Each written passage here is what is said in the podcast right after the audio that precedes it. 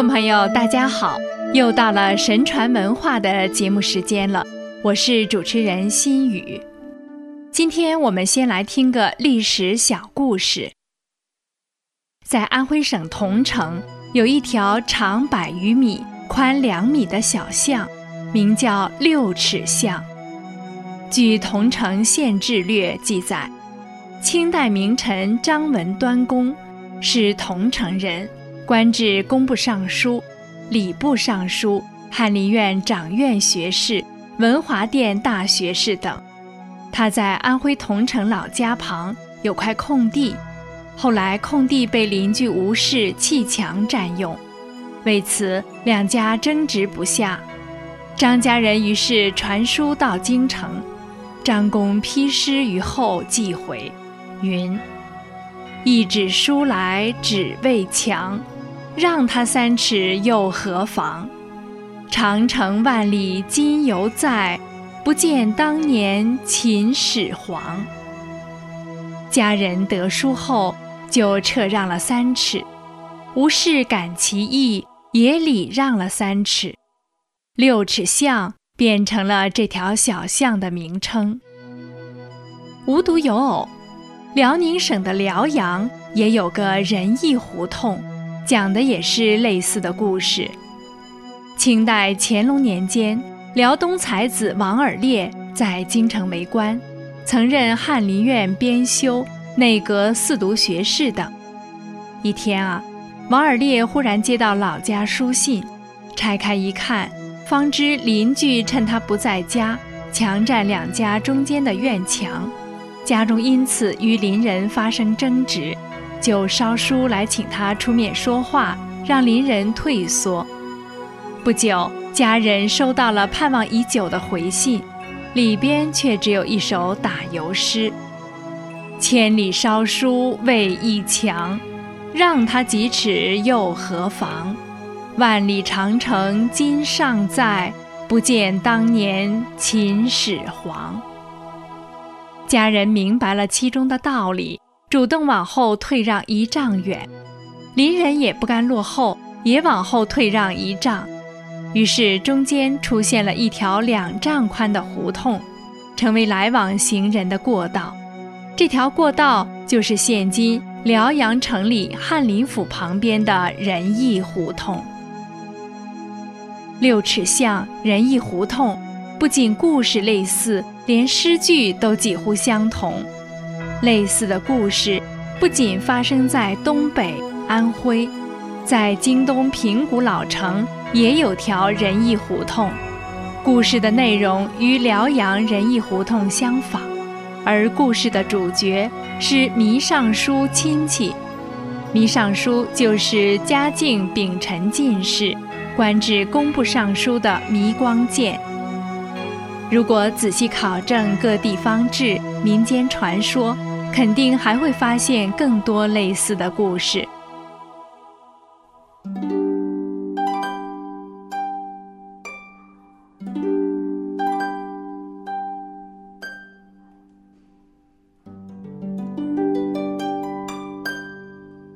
在今天讲究竞争、崇拜强者的中国社会，这种得理还让人的宽容与谦让。恐怕已经不为今天的人们所熟悉了。尤其当人们已经熟悉中共高官们为谋私利而靠强权拆毁无辜民众的住房，随意打压民间信仰的时候，其实，在中国正统文化被系统破坏之前，宽容与忍让在几千年的文化承传中，早已是中国人生命的一部分了。它是仁义礼的一部分。这个故事简单的说，就是仁义重于利。不过要说仁义重于利，现代人可能都觉得很难相信了。我们不妨简单的说一说。古人讲究形神，通俗的说，形就是这个形神的形，形体的形。下面我们都简单说是形，这个形是我们可以看见的一切表面的事物的形体，物质的表现状态，物质的本身吧。我们的身体、树木、太阳、大地、水、河流等等等等，而神是内在，是事物能够存在的根本和秉持。作为人，那就是人的德行、修养、道德、境界。所以古人的学问也多重在内在。如何修养等等，即便是认识事物、格物致知，或者古代的科学、医学，从形入手，但终究是探其内在根本。易经、五行莫不如此。对生命的理解、事物的理解，也都重其内在和根本。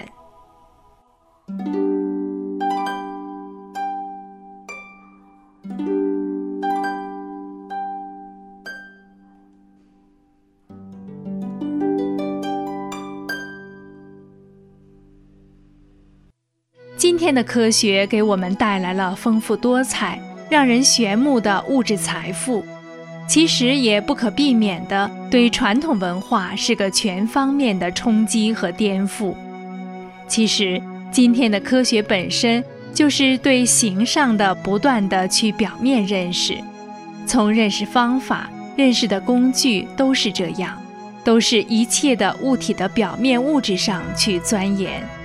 研究这个形的本身，这个导致的一切最根本的弊端，就是人们变得只相信能看见的这个表面，这个形，眼见为实，看不见的当然就不相信了。在这个表面的物质的钻研中，技术技巧也变得非常高超，也就使我们更加相信这现实的东西，现实的利益了。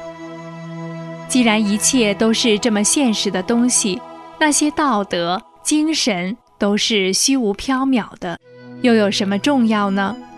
所以今天的人才变成这样，也就是本末倒置的结果。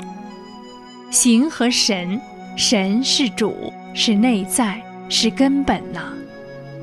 古人重内在，所以古人更接近天理。不管儒家的。未知生，焉知死？